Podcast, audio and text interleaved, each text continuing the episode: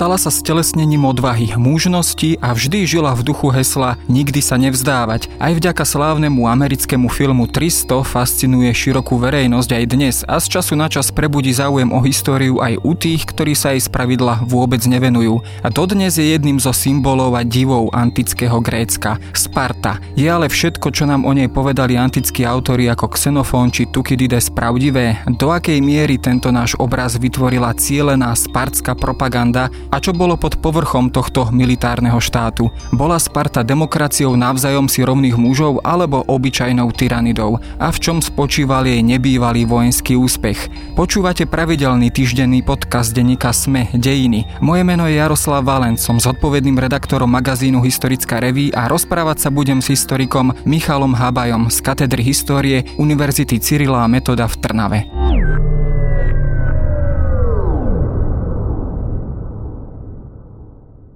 Cudzinec odkáž Lekedajmonským, že tu ležíme poslušných príkazom.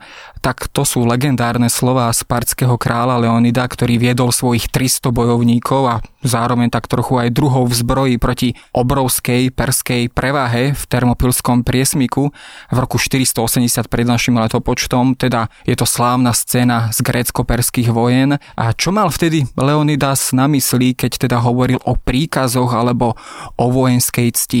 Bola práve vojenská česť tou prvoradou cnosťou alebo hodnotou spartského štátu?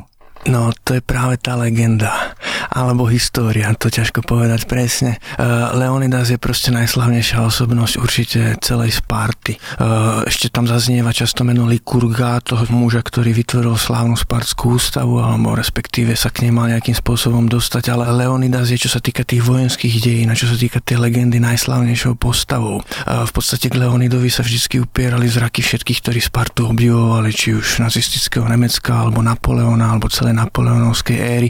Keď si zoberieme jeho slávneho maliara Davida, tak David nemal proste žiadne iné nutkanie, ale ak už niečo namalovať z tej Sparty, tak namalovať Leonida v termopilách, ako tam stojí, alebo vlastne tam klačí pri tom svojom štíte. Je to nádherný obraz, to je jedna vec. A druhá vec je, že ten Leonidas je aj z iného pohľadu pozorovná postava. On je jeden z mála sparských kráľov, ktorých máme zaznamenaných v prameňoch a vieme o nich ako o ideálnych kráľoch. Sparskí králi alebo sparské významné postavy vždy vždycky alebo väčšinou končia v prameňoch, písomných prameňoch zle.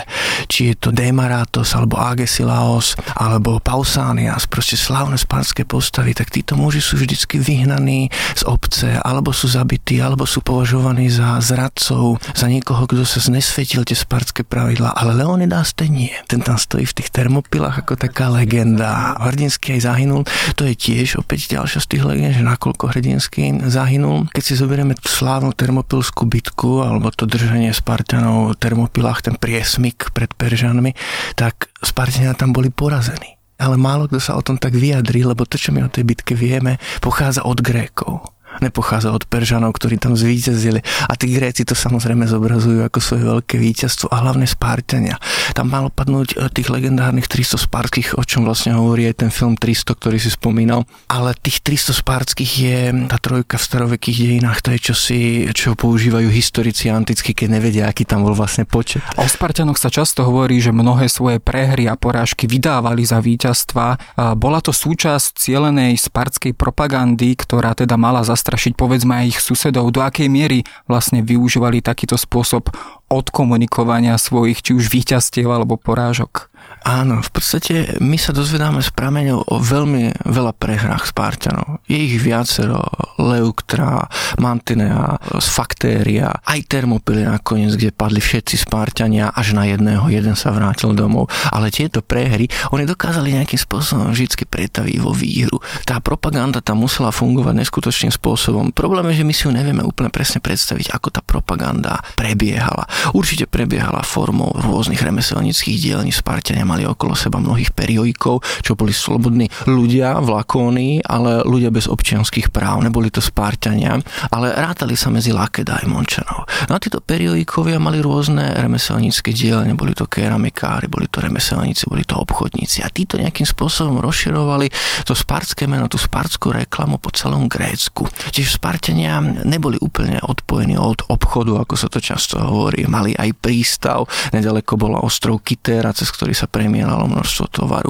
A ten tovar bol slávny, to bol tovar, ktorý prichádzal z Malej Ázie, išiel až do Itálie. Čiže oni neboli odpojení, oni neboli chudobní, oni boli majstri propagandy. A prečo boli majstri propagandy, to už spočíva v tom, v čom je Sparta slávna, že ich bolo málo a napriek tomu vládli nad celým Peloponézom a niekoľko desaťročí v niekoľkých etapách nad celým Gréckom. To, čo sa vlastne dozvedáme o Spartianoch, je väčšinou z pera e, nespartianov, teda či už to boli autori e, z Atiky alebo teda z Aten, prípadne ďalších mestských štátov, ktoré teda jednak v bázni alebo v obave o nich písali, ale aj určite s istým rešpektom a obdivom. Je to všetko, čo o nich vieme vlastne len istým spôsobom výsledkom spartskej propagandy, alebo má už dnes historická veda teda nástroje a spôsoby, ako trošku preniknúť pod povrch e, tohto obrazu.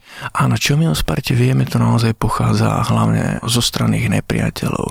Ale to neznamená, že by to bolo úplne vymyslené, lebo tí nepriatelia hovorili to, čo im Spartania návraveli. To je pozorohodná vec, tá spárska propaganda v tomto musela dokonale fungovať. Sú aj samozrejme príhody, kde sú Spartania zobrazovaní pomerne negatívne, napríklad slávna bitka pri Maratóne, ktorá bola takou záštitou moci Atén, tak tam Spartania iba obdivne pozerali na Aténčanov, čo sa nezhodovalo s to vojenskou povahou ich moci. Ale inak sa dozvedáme o Spartanoch mnohé pozitíva, teda hlavne vojenské pozitíva a to sú veci, ktoré Spartania sami rozširovali medzi Grékmi a my sa ich spätne od Grékov ako keby v zrkadle o tých Spartanoch dozvedáme. Problém je ale aj časový, že čo my vieme o tej klasickej Sparte, alebo ako si ju predstavujeme, to pochádza najmä od Plutarcha, ktorý žil, keď si zoberieme tú klasickú Spartu v 5. storočí pred našim letopočtom, tak žil o 700 rokov neskôr, takmer 700 rokov neskôr, 600-700.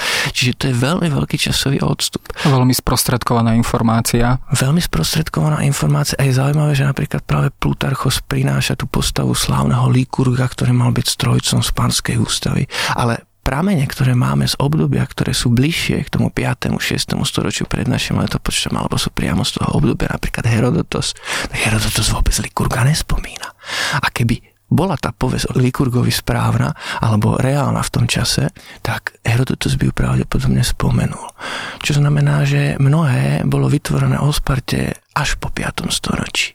V súvislosti aj s Likurgom sa hovorí, že je to viac mýtická postava ako reálna historická postava. Vieme o ňom niečo konkrétnejšie a je považovaný za zakladateľa Spartskej ústavy alebo Spartského štátneho spoločenského zriadenia. Aké to bolo zriadenie, čo mal tento zákonodarca, tak ako ho Aristoteles napríklad nazýval, čo mal na mysli, akú spoločnosť sa pokúšal vytvoriť?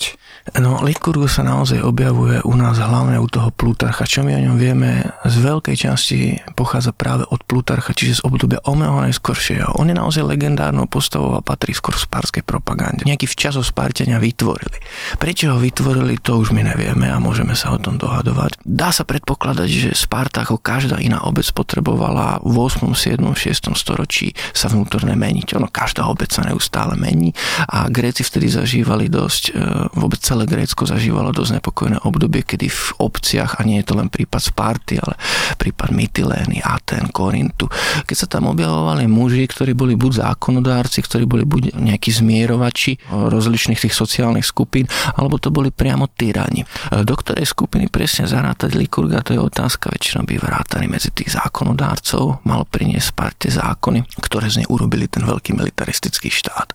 To je samozrejme legenda, tá militaristická spoločnosť sa tam musela vyvíjať nejakým spôsobom postupne. A všetky tie reformy, ktoré prebiehali za 10 ročia v Sparte, proste neskôr boli zhrnuté pod jedno meno a meno Likurga. Čo sa za tie 10 ročia pod tým menom Likurga všetko zhromaždilo, to je ten pozorhodný štát občanov, Spartanov, ktorí sú si rovní, ktorí žijú pre vojnu, ktorí žijú pre vojenskú slávu, ktorí žijú v skupinkách mužov, ktorí jedia krvavé polievky a ktorí, keď idú do boja, tak sa vrátia buď so štítom alebo na štíte, nemôžu ten štít strátiť, to sú ale už opäť tie legendy, lebo veľakrát sa stalo, že Spartania proste sa aj vzdali slávny prípad v Peloponeskej vojne pri Faktérii, kde vyše 100 spartských tých najlepších mladíkov, ten výkvet Spartanov sa proste vzdal Atenčanom. A pre vtedajší grecký svet to bol istým spôsobom šok, aspoň teda to akýmkoľvek spôsobom e, nehralo s tou oficiálnou povesťou alebo propagandou. Napriek tomu, akým spôsobom sa vôbec stalo, že konec koncov Sparta bola odlišná aj v porovnaní s greckými mestskými štátmi, či už to boli Atény, Korint,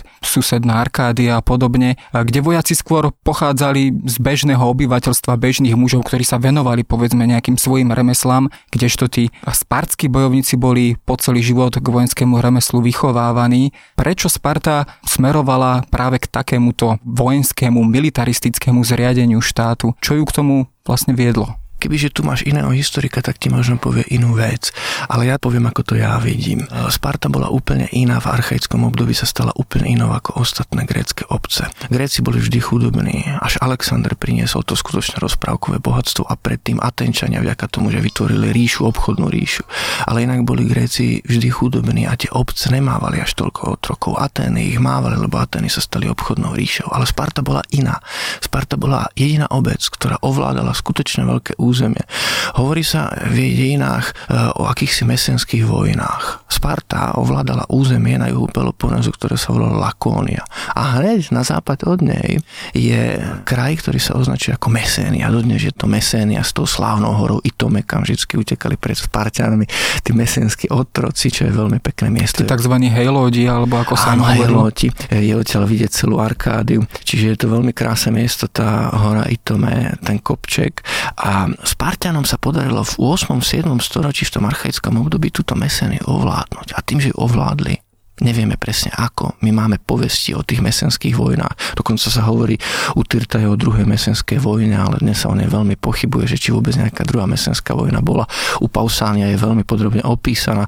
Je tam veľmi podrobne opísaný príbeh toho mesenského slávneho odboja proti Sparte, ale zrejme toto vzniklo až e, v 4. storočí, keď už Sparta bola porážaná Tébanmi a mesenčania získali istú voľnosť. Ale čo Spartania teda spravili je, že oni tú meseniu ovládli a ako jediná obec v Grécku, nehovorím mestský štát, mesto alebo nič podobné, lebo to ťažko v Grécku rozlíšiť.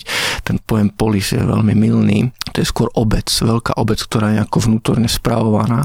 Tak oni boli jedinou obcov, ktorá v tejto meséne získala naozaj veľké územie a získala otrokov. Oni získali populáciu, ktorá za nich pracovala, oni získali novú pôdu a tým pádom od archaického obdobia čas spárskej populácie nemusela pracovať. Mohla sa venovať vojenskému umeniu, výhradne. A to je ten kľúč. V archaickom období sa tiež objavuje nový spôsob boja a sú to hopliti. Podľa takého známeho štítu veľkého hoplon, ktorý nosili na ľavej ruke a aby boli chránení tí hopliti, tak sa museli postaviť úzko vedľa seba. Vytvárali tzv. falangu, vytvárali taký uzavretý útvar.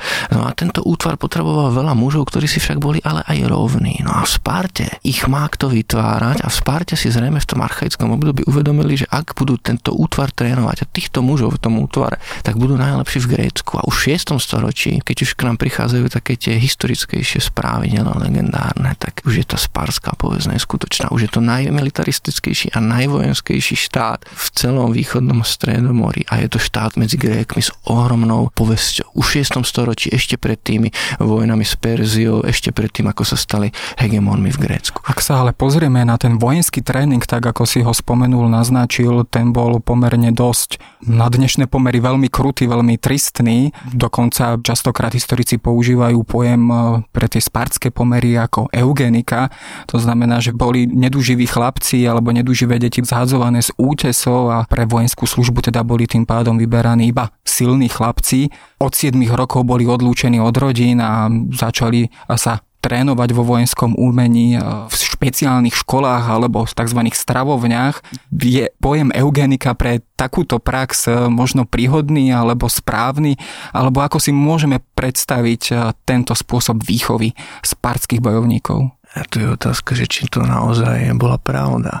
Lebo to je niečo, čo my vieme od ich nepriateľov. A nepriatelia často zdôrazňovali ich krutosť. E, je to akési vytváranie hlavne zo strany Aten, zo Sparty, veľmi krutý štát. Aj čo sa týka matiek alebo žien, tak sú často zobrazované ako veľmi tvrdé ženy, ktoré ako keby nemali vôbec žiaden vzťah svojim deťom, ale to sa zrejme vôbec nezhoduje s tým, čo reálne v Sparte bolo. To, čo sa však hovorí a čo my o tom vieme, je naozaj táto legenda. Hovorí sa teda legenda o tom, že deti, keď sa narodili, tak boli kontrolované. Pokiaľ neboli úplne fyzicky zdravé, tak boli proste zhazované z pohoria Taigetos. Všetko sa to dialo preto, alebo pod heslom, že Spartu nechránia hradby. Sparta ako jediná obec v 5. storočí, alebo jedna z mála obcí nemala hradby. Spartskými hradbami mali byť jej muži. Aby tí muži teda boli naozaj kvalitní, naozaj silní, tak museli podliehať tomu slávnemu výcviku, tej slávnej výchove spartskej agóge a jej súčasťou teda bolo už kontrolovanie týchto nevíňatok. Už matky ich vraj mali nejakým spôsobom kúpať vo víne a kontrolovať, že nakoľko sú života schopné. Potom ich kontrolovala Spartská rada a potom pokiaľ teda neboli zdraví, ich zhazovali toho pohoria Taigetos, ale ja si skôr myslím, že to bude trošku prifarbené, ale opäť keby tu sedel niekto iný, tak možno povie niečo iné. Tiež je to svojím spôsobom aj to, že spartskí muži sú hradbou Sparty veľmi nadnesené, lebo Sparta v podstate nemusela mať hradby z iného pohľadu, lebo z jednej strany je chránená vysokým pohorím, tak je to zvyše 2000 metrov a z druhej strany druhým vysokým pohorím a z juhu je chránená proste morom. Čiže táto prírodná hradba v podstate nahrádzala takú tú klasickú hradbu, ale e, pokiaľ hovoríme už o či už nepriateľoch alebo kritikoch Sparty z radou nepriateľov, oni okrem teda nezvyčajnej krutosti a vojenského drilu na Sparte kritizujú aj postavenie žien. Napríklad Aristoteles bol takým tým klasickým kritikom voľnosti žien, ktorá teda údajne bola práve v Sparte alebo medzi spartskými ženami. Pomôžem si jedným jeho citátom z jeho politiky, kým totiž zákonodarca chcel, aby sa celý štát cvičil v disciplíne a staral sa o to zrejme len u mužského obyvateľstva. Naproti tomu u žien to celkom zanedbal. Žijú tam úplne voľne a bujne. A je to opäť legenda, alebo na tomto, na samozrejme grécké pomery, exkluzívnom postavení žien je niečo pravdy? No, Aristoteles samozrejme, on žil aj isté obdobie v Aténach a celkovo žil v inej oblasti sveta, ako bola Sparta. Čiže on sa pozeral pozeral ako aj iní Atenčania. On nebol priamo z Aten, ale teda isté obdobie tam žil, potom čo už Alexander sa vydal na východ, lebo bol učiteľom Alexandra Veľkého. Ale to postavenie žien e, v Sparte bolo asi osobité a muselo byť osobité už preto, že tých Spartanov naozaj zrejme nebolo veľa, počtom ich nebolo veľa, ani k okolitým otrokom, ani k okolitej populácii, ktorú ovládali a nie je to už k nepriateľom v Grécku, napríklad v pomere k Atenčanom ako k hlavnému nepriateľu. Zatiaľ, čo Atenčanov mohlo byť celkovo v Atike 300 tisíc obyvateľov okolo Aten, tak e, Spartanov boli tisíce, zatiaľ čo už len v Mesénii bolo zrejme cez 100 tisíc Mesenčanov, tých ich otrokov, takže tam bol veľký nepomer a tí muži boli skoro neustále na vojnových výpravách, alebo museli kontrolovať proste nepriateľov, kontrolovať otrokov, kontrolovať ten svet na okolo a žili v takých tých dosť mužských kolektívoch, tak ženy mali voľnejšie postavenie určite než v Aténach, kde Atény boli obchodnou obcov, kde žili obchodníci, kde žili remeselníci, e, kde muž e, bol v tej domácnosti, v ktorej žil. Zatiaľ čo v Sparte, tí Spartania neboli často vo svojich domácnostiach. Žili v tých mužských kolektívoch alebo boli na vojnových výpravách. Domácnosť zostávala vrátane otrokov v rukách ženy. Tiež sparské ženy vraj mali aj svoje vlastné nejaké príjmy a mohli mať svoje vlastné domácnosti. Čiže tie ženy tam mali veľké hospodárske právomoci. Zjavne mali z tohto pohľadu osobité postavenie. Tiež ženy v Sparte sa predpokladalo, že keď matky budú zdravé, zdravé, keď matky budú silné, tak aj o to silnejšie bude potomstvo. A to sme opäť pri tom, nakoľko existuje tá spartská legenda. Zrejme aj z toho dôvodu vlastne oni dokonca nevykonávali domáce práce, alebo teda tie klasické práce, ako povedzme iné grécké ženy, vykonávali to za nich práve otroci, či už z Mesénie, či od niekiaľ inám. Čiže naozaj to bola zrejme šlachta, alebo teda bola to zrejme skupina obyvateľstva, ktorá bola síce v menšine, ale mimoriadne privilegovaná eh, voči zvyšku obyvateľstva. Áno, spartské ženy tiež aj vyzerali na pohľad zrejme inak. Keby sme prišli do Korintu, alebo keby sme prišli do Megary, tak slobodné ženy, e, ženy občanov, tak ich nájdeme zriedkavo. Oni málo vychádzali z domu, bývali hlavne teda v tom prítmi domu pracovali, starali sa o domácnosť, starali sa o deti, žili iným spôsobom života, aj oblečení boli iné, zatiaľ čo nosili taký ten ťažký ženský hábit, taký spárske ženy vraj chodili v ľahšom oblečení, často aj cvičili skutočné nahé a cvičili rôzne atletické disciplíny ako muži a pokiaľ to naozaj robili nahé, tak pre ostatných Grékov to musel byť pohľad, ktorému teda nerozumeli. A nakoniec to, že boli spánske ženy iné, dokumentuje aj ten odkaz, ktorý nám Sparta zanechala, lebo máme mnoho tzv. tých lakonských spánskych úsloví typu, keď hrozili Peržania Spartanom, že je nás toľko, že keď na vás vystrelíme všetci z lukov, tak e, príde k zatmeniu slnka, alebo tie šípy proste nepreniknú lúče. No a Spartania mali odpovedať, tak budeme bojovať v tieni, je výborné.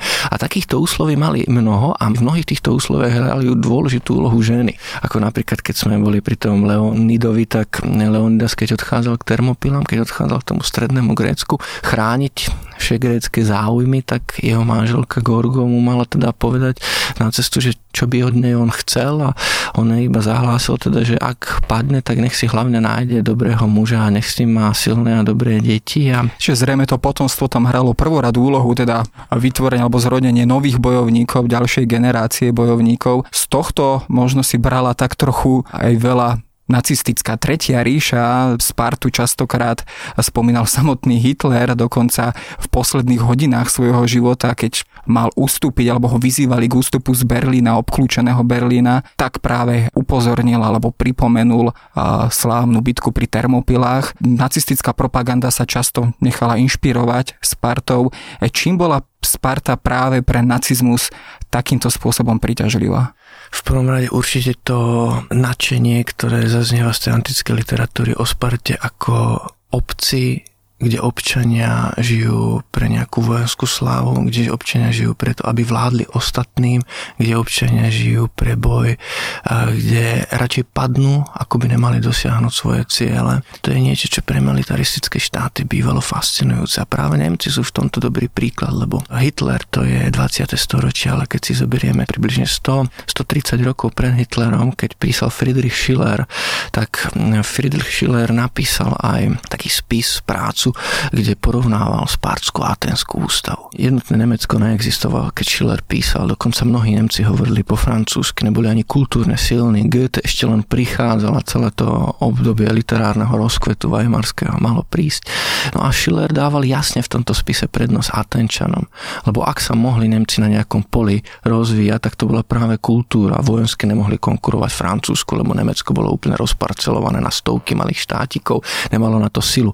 Ale potom vzniká jednotné Nemecko, vzniká ten silný prúsky štát a následne v 20. storočí sa objavuje nacistické Nemecko a pre Hitlera, presne ako si spomínal, bola Sparta záštitou, bola príkladom, bolo niečo, čo mohlo pritiahnuť nemeckých mladíkov. Nakoniec aj pri Stalingrade, keď už boli posledné chvíľky, tak v rádiách sa práve argumentovalo Spartou, kde radšej mali Spartania padnúť, ako by sa vrátili porazení a to isté mali spraviť Nemci pri Stalingrade, radšej padnúť, ako neudržať svoje pozície. No a Hitler naozaj, to bol jeho posledné narodeniny, čo si spomínal v prítmi svojho bunkru v Berlíne, keď mu celého okolie radilo, aby sa teda uchylil do Alp, lebo sú nepriatelia blízko.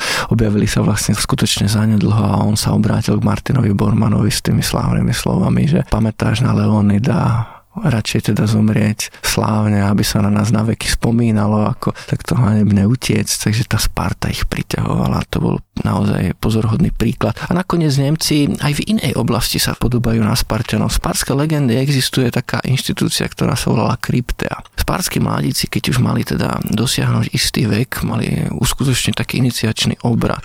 Vysielali ich, e, jedni spomínajú, že nahých, druhí spomínajú, že ich vysielali aspoň s nejakou dýkou alebo s nejakou šatkou ale mali týchto spárských mladíkov vysielať do krajiny e, v noci na isté obdobie, aj na niekoľko týždňov. Tie varianty sa rôznia a títo spárskí mladíci mali zabíjať mesenských hejlov, tých najnebezpečnejších. Mali sa postarať sami o svoju stravu, mali byť neviditeľní. Bola to svojím spôsobom výzvedná služba alebo trošku taká rozviedka na nepriateľskom území. Áno, boli to zabíjaci, ktorí ničili nepriateľov. No a mne to pripomína istým spôsobom táto kryptea, nemecké čistky, keď samozrejme tie nemecké čistky to už malo úplne iný charakter. To bolo masové, to si za Spartia nemohli dovoliť, lebo oni tých otrokov potrebovali, aby mal za nikto pracovať. Ale tých naozaj nebezpečných, tých vraj Spartská mládež likvidovala iba s dýkou v ruke, kde dokazovala svoje vojenské zdátnosti. Mali byť nahý, lebo bola zima, bola noc, mali byť bez jedla, mali vydržať akýkoľvek chlad, mali sa kúpať iba v studenej vode, ak teda vôbec, samozrejme, kto sa vtedy kúpal, zrejme v teplej, ale tá legenda to zdôrazňuje, aby bolo poukázané, akí boli silní, akí boli fyzicky odolní. Že keď to na záver zhrniem, zrejme nie je náhodou, že práve Sparta sa stala akýmsi vzorom a inšpiráciou skôr pre tyranie alebo vojenské režimy až totalitné režimy. Je to zrejme zakotvené tak trochu v samotnom zriadení Sparty, alebo ako to vnímaš? Áno, menšina v podstate ovláda veľkú väčšinu. Tu je to otázne, ako to zriadenie vlastne vyzeralo, lebo Spartania mali dvoch kráľov. To je známa vec. Mali dvoch kráľov z dvoch rodov. Obidva rody mali pochádzať ešte od Herakla. Títo králi boli zrejme iba vojenskí velitelia ich súdne právomoci boli minimálne. Ich právomoci v obci tiež zrejme neboli veľké. Ale vojenskí to boli jednoznačne diktátori. Oni vládli v podstate, keď išli na vojnovú výpravu. Mimo Sparty boli skutočnými tyranmi. V Sparte vládli v rámci takej skupinky, ktorá sa označovala Gerúzia, rada starších. I keď o takých naozaj podstatných otázkach vraj rozhodovalo ľudové zhromaždenie, čo v niektorých prípadoch určite to máme zase dokumentované. Napríklad u Tukidida je to takéto slávne rozhodovanie o tom, či zapustia do Peloponeskej vojny alebo nepustia. Čiže ľudové zhromaždenie tam bolo. Ale myslím si, že Sparta priťahovala tyranské režimy najmä kvôli tej vojenskej zložke a tomu, že tou vojenskou zložkou tou svojou militaristickou zdátnosťou Spartania ovládali väčšinu obyvateľstva okolo seba. To je niečo, čo je pre tyranské režimy typické, že tyrani ovládajú strachom, tyrani ovládajú vojskom, nejakou malou skupinkou väčšinu obyvateľstva. To je niečo, čo pripomína Spartu. No ale ak si máme zobrať príklad z dejín, tak zrejme sa obrátime na iný mestský štát, grécky mestský štát, zrejme Atény s ich demokraciou, filozofiou, kultúrou, ale to už je debata na niekedy inokedy. Ďakujem.